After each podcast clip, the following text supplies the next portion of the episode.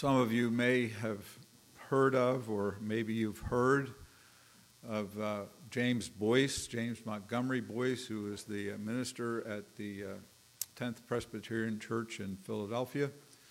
Uh, at the outset of this uh, chapter in his commentary on the book of Matthew, uh, he writes this If anyone ever finds himself thinking, that in matters of religion, all views are relative and any sincere faith and practice will do. That person needs to read Jesus' denunciation of the Pharisees' religion as presented here in Matthew 23. Even the Roman Catholic Church is trying to become more accommodating and pleasing in the world today by speaking about many channels that people may take in order to get to God. Jesus himself makes it very clear that there is but one true way. So Matthew indeed renounces the wrongdoings of the religious leaders and insists on the greater righteousness of the Christian way of life. Jesus had to show Christians are not to turn their back on the law they are to appreciate the law and keep the law in a new spirit. Jesus has been speaking primarily to three groups of people. He speaks to the scribes and the Pharisees, the religious leaders of his day. He speaks to the crowds and he speaks uh, to the disciples. Last Lord's Day, you saw how Jesus silenced finally the scribes and the Pharisees as he asked questions that for them to answer they needed more capital capital and so now he's directing his attention in this chapter uh, to the scribes or to the crowds and to the disciples. Now, you need to understand that there's a sense in which we might all see ourselves as being part of the crowds who came to listen to Jesus. And there may indeed be some of you here this morning who are exactly that part of a crowd part of those who are interested in the things of Jesus, but you're not a disciple. The disciples are those of us who, by the grace of God, are learners, followers of Jesus. Because by His grace, we've repented of our sin and taken up the cross and followed. We've denied ourselves. We're disciples. So in this chapter, he's speaking to the crowds, and he's speaking to you and to me. And in chapter 24, he will speak primarily to you and to me, to the disciples. But let's hear what he says to we who are his disciples. And if you're part of the crowd, you're invited as well to pay attention to what Jesus has to say. And he's going to warn us and he's going to call us to humility. John or Matthew uh, chapter 23, the first 12 verses. Let's hear again what the Holy Spirit has to say. Then Jesus spoke to the multitudes and to his disciples, saying, The scribes and the Pharisees sit in Moses' seat. Therefore, whatever they tell you to observe, observe and do. but do not do according to their works. For they say, and do not do. For they bind heavy burdens and hard, uh, hard to bear, and lay them on men's shoulders, but they themselves will not move them with one of their fingers. But all their works they do to be seen by men. They make their phylacteries broad and enlarge the borders of their garments. They love the best places at feasts, the best seats in the synagogues, greetings in the marketplaces, and to be called by men, Rabbi, Rabbi. But you do not be called Rabbi for one, of, for one is your teacher, the Christ. And you are all brethren. Do not call anyone on earth your father, for one is your father, he who is in heaven. And do not be called teachers, for one is your teacher, the Christ. But he who is greatest among you shall be your servant. And whoever exalts himself will be humbled, and he who humbles himself will be exalted. Let's pray. Father, as your disciples, disciples of your Son, the Lord Jesus, having been baptized, we're being taught all that he has taught. We want, Lord, to be warned, and we want, Lord, to be humble. And we do so because this is your call to us in Christ Jesus. So it's in his name that we pray. Amen. I'm thankful to John MacArthur for pointing out some things in this passage that uh, make it, I hope, easy for us to appreciate the warning, and then as we come to grips with the call to humility.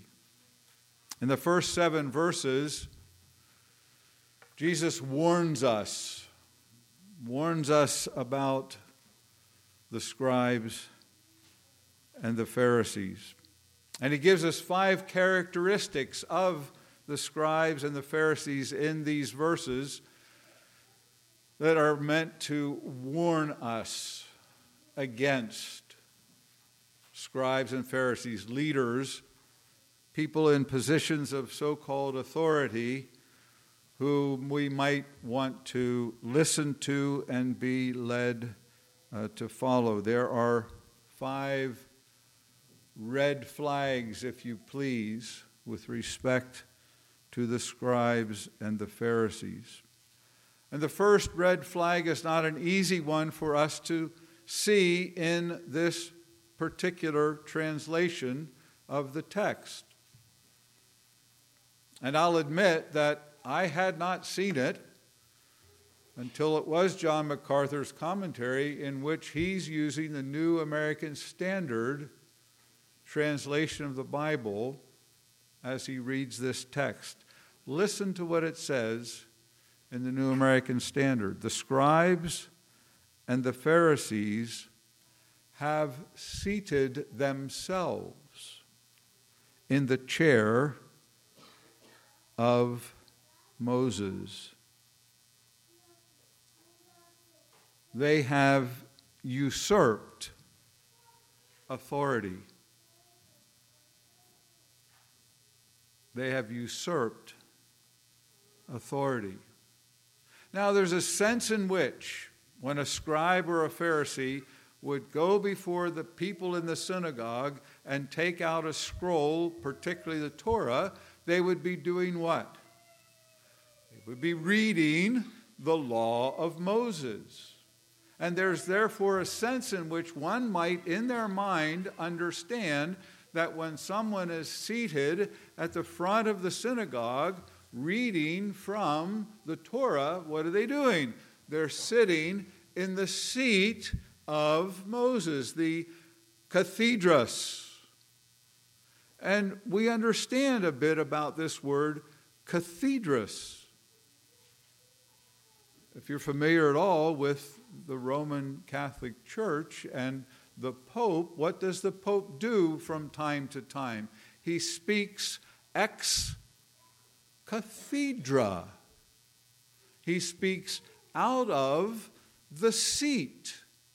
And when he speaks out of the seat, he's supposedly speaking under the inspiration of God, and therefore what he says is what we who are Christians are to implicitly believe and therefore do.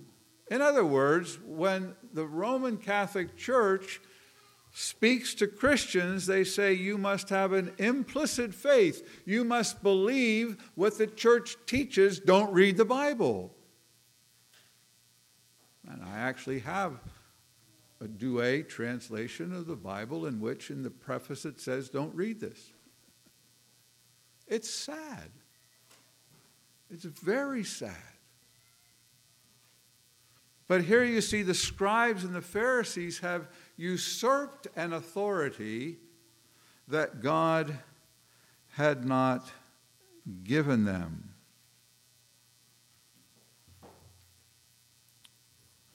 But then he goes on to say, whatever they tell you to observe, observe and do, but do not do according to their works, for they say, and they do not do. He warns us against their lack of integrity. Their lack of integrity. When indeed they read the Torah, thou shalt have no other gods before me, and so forth and so on. Here's the sacrifice to bring for this. Here's the sacrifice to bring for that. Here are the days that are to be observed. Here are the feasts. When they read the law of Moses, observe what they say. But don't do what they do. You see, the scribes and the Pharisees misled the disciples when it comes to the matter of murder, when it comes to the matter of fornication, when it comes to the matter of divorce, when it comes to the matter of adultery, when it comes to the matter of swearing, when it comes to the matter of worship, when it comes to the matter of praying, when it comes to nearly everything that's involving the Christian life, don't do what they do with respect to these things.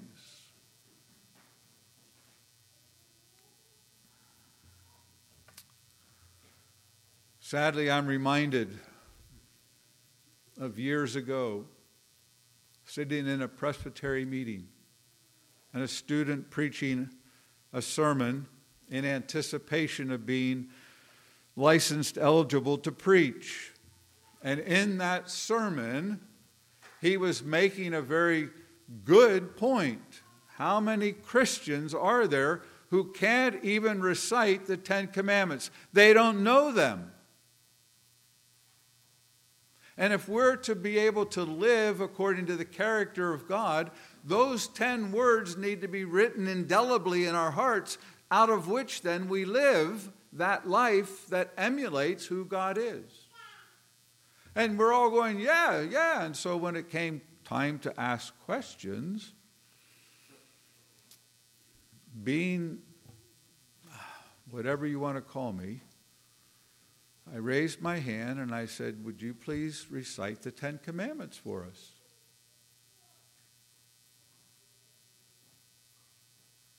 He couldn't even come up with all ten, let alone being in order. Do as I say, not as I do. And Matthew Henry is the one who pointed out that, you know, there are ministers who stand in the pulpit and their sermons are very enlightening, very encouraging, very challenging. And they get out of the pulpit and their life isn't lived at all according to what they've preached.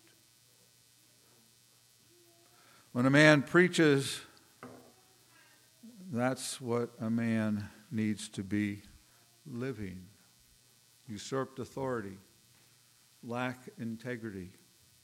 Verse 4 For the Pharisees bind heavy burdens, hard to bear, and lay them on men's shoulders, but they themselves will not move them with one of their fingers.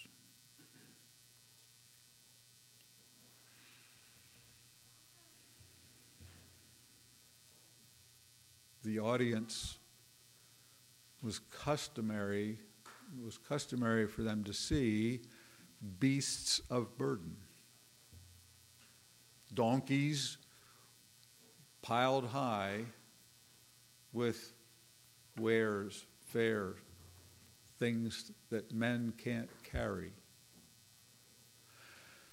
What are these judaizers what are these scribes and pharisees what do they do they take the law of Moses and then they come up with 600 or 700 or 800 ways that that law needs to be carried out in order for one to be righteous.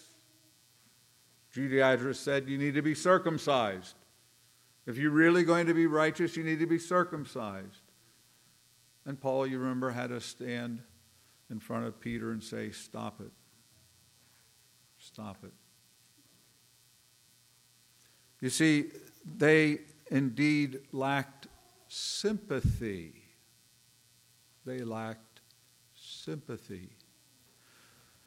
Place the burdens, but don't even take a finger to help you with that burden. But then there's Jesus. What does Jesus say?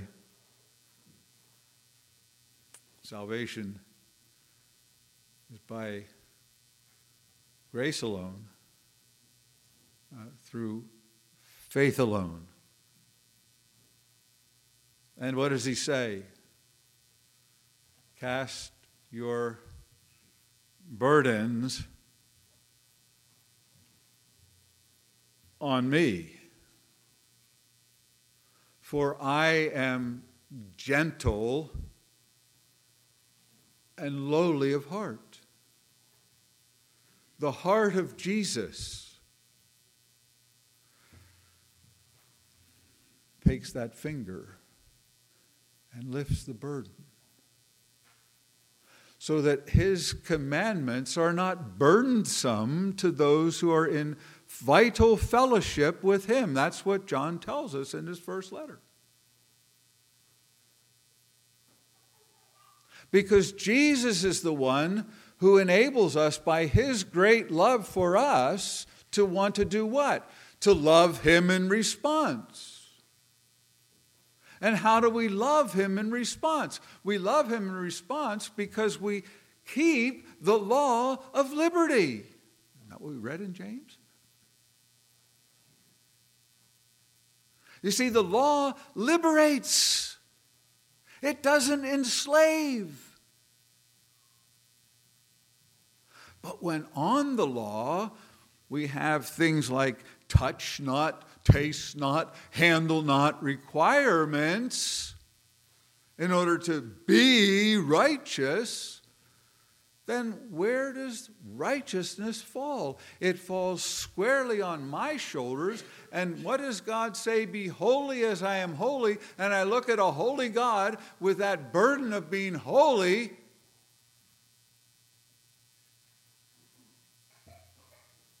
And the law kills. the law crushes. They lack sympathy. He goes on and he shows how they lack spirituality. They lack spirituality. But all their works they do to be seen by men. They make their phylacteries broad and enlarge the borders of their garments. They defined piety by externals. We read in Deuteronomy chapter 6 that we're to have the law in our hands, frontlets to our eyes. And indeed, the Jews did have little items, implements that had verses of the Bible in them on their wrists and on their foreheads. And so, what did these scribes and Pharisees do? Well, they enlarged them, they made them very ostentatious. What did they do with their garments? They made them very noticeable. Look at how pious I am. We never do that, do we?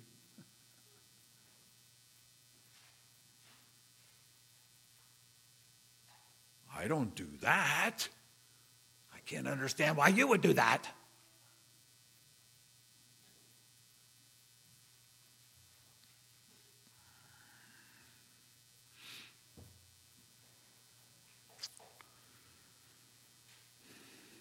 You bind them as a sign on your hand, and they shall be as frontlets between your eyes, Deuteronomy 6 8 rightly understood, what is this telling us?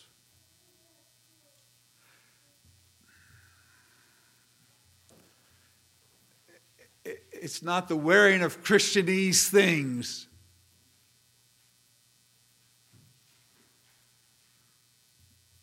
That sets before the world, I'm a Christian.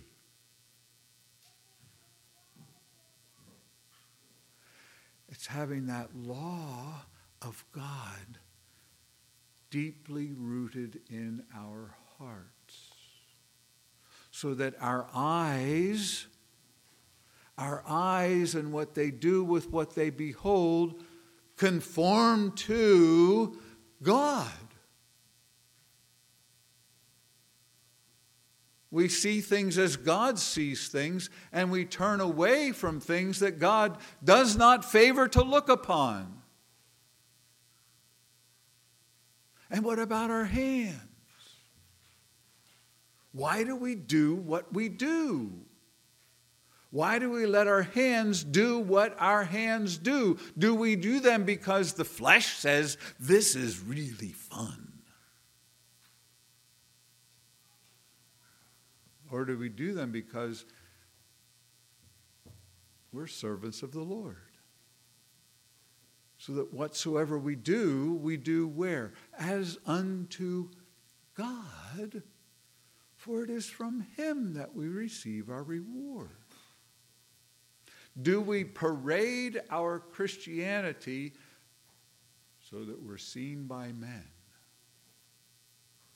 Or do we practice our Christianity to be seen by God? But all their works they do to be seen by men. How many times in the Gospels do we read statements like Jesus' words in the Sermon on the Mount, Matthew 6 and verse 1 Take heed that you do not do your charitable deeds before men to be seen by them. Otherwise, you will have no reward from your Father in heaven. And then I'm reminded of those words of Jesus Depart from me, I never knew you. And who did he know? He knew those who said to Jesus, But when did we see you? When did we see you? When did we see you? And what does Jesus say? As you did it unto the least of these my brothers, you did it unto me. And I think an implication of that is that we as Christians simply do. My wife reminds me of the time that I picked up a hitchhiker. I'm not advocating that now. and I phoned her up and said, I'm bringing someone for lunch. Now, why did I do that?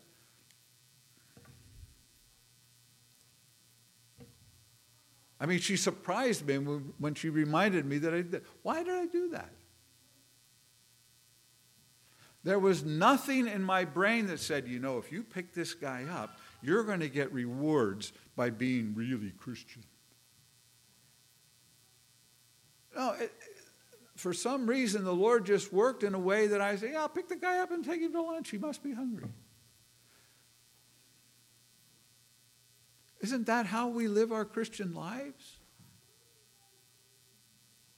We're sensitive to the Spirit, and the Spirit simply moves us to do those things that God has written in our hearts. So you see, they lacked spirituality because they wanted to be seen of men.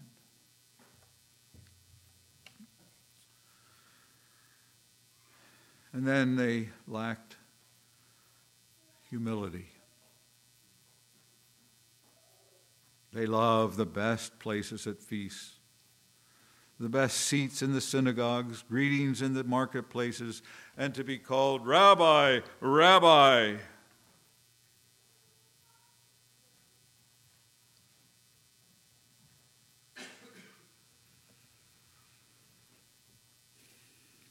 Your ministers today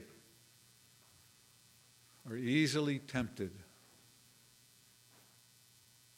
easily tempted. Lord willing, my wife and I will be leaving on the 26th of April to go to Australia because I'll be a fraternal delegate to the Presbyterian Church in Eastern Australia and the Reformed Presbyterian Church in Australia. And one of the things that happens when you let yourself be, when we let them know that you're going to be coming, they'll say, Well, you better be planning on preaching in our pulpit.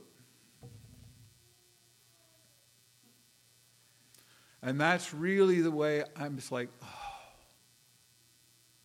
But how many men go, well, of course. You ought to expect me to preach in your pulpit. That's what I'm here for, you know. Because you see, I, and then you just make the accolades. Make the accolades.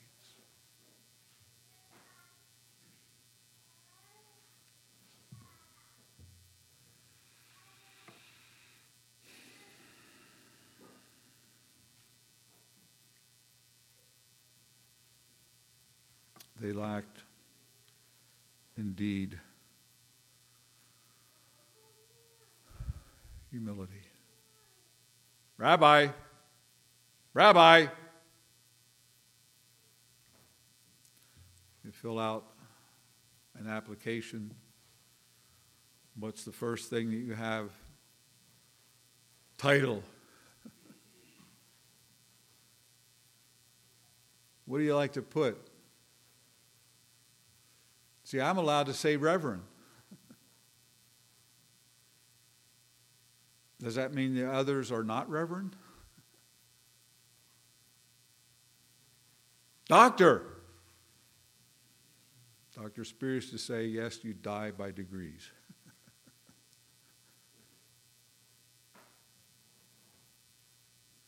the Reverend Doctor.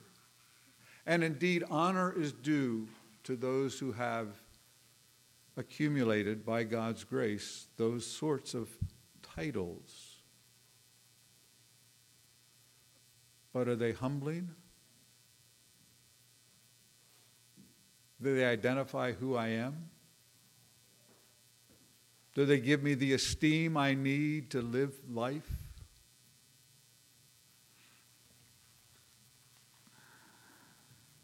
Scholars tell us of a passage in the Talmud, Sanhedrin, page 88, or verse 88b, is considered more punishable to act against the words of the scribes than against the words of Scripture.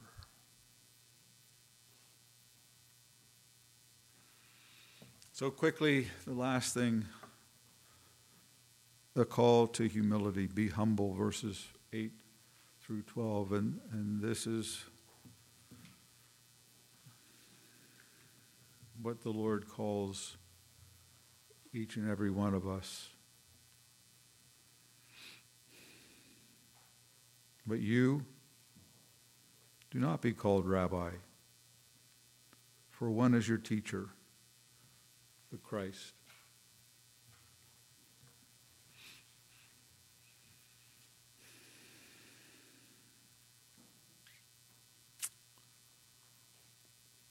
Jesus was called rabbi.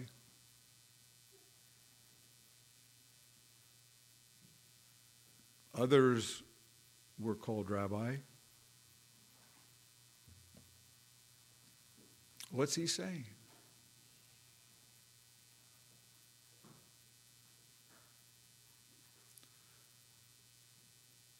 The Apostle Paul was able to say, Follow me.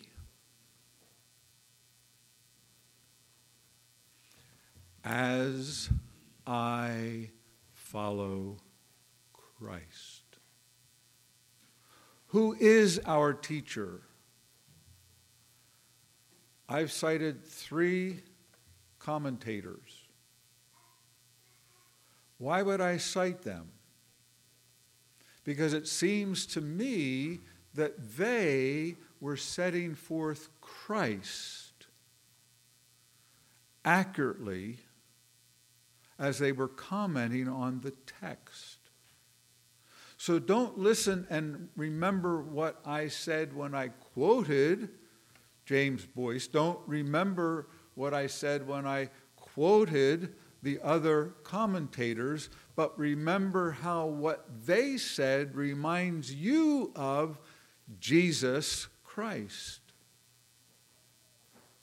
So that at the end of the day, we're all like the Bereans who what? When we hear the word, what do we do? We make sure it's true to the word.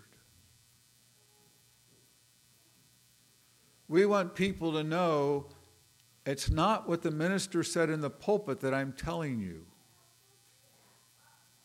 It's not what I read in a commentator commentary that I'm telling you. It's what the Bible says. That's what I'm telling you.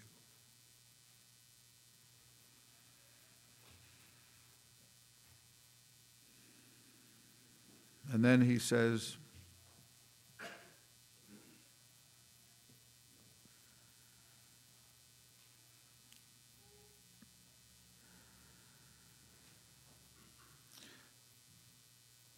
Do not call anyone on earth your father, for one is your father, he who's in heaven.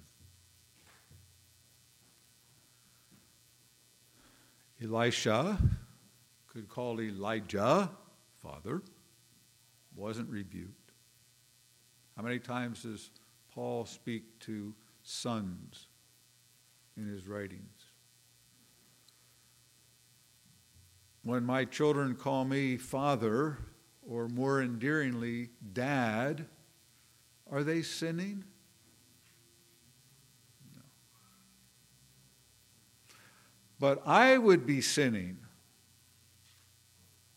if I only wanted them to see, I'm your father, I'm Abba. But my baptismal vows say, I am committed to taking my children to the one who's put his seal on them.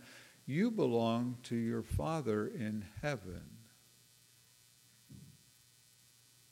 He's your daddy at the end of the day. I'm here in his behalf.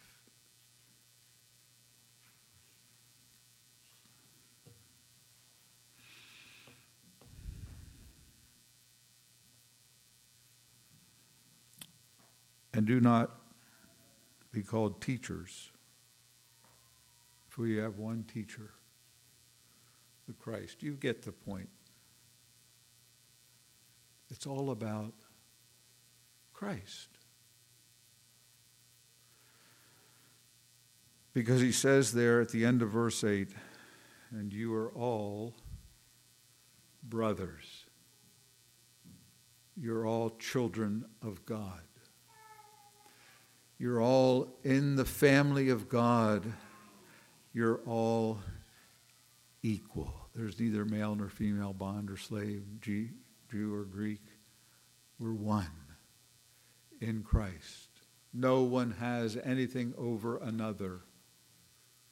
We're brothers and sisters, one of another. And so, what does he say? But he who is greatest among you shall be your servant. Whoever exalts himself will be humbled. Whoever humbles himself will be exalted.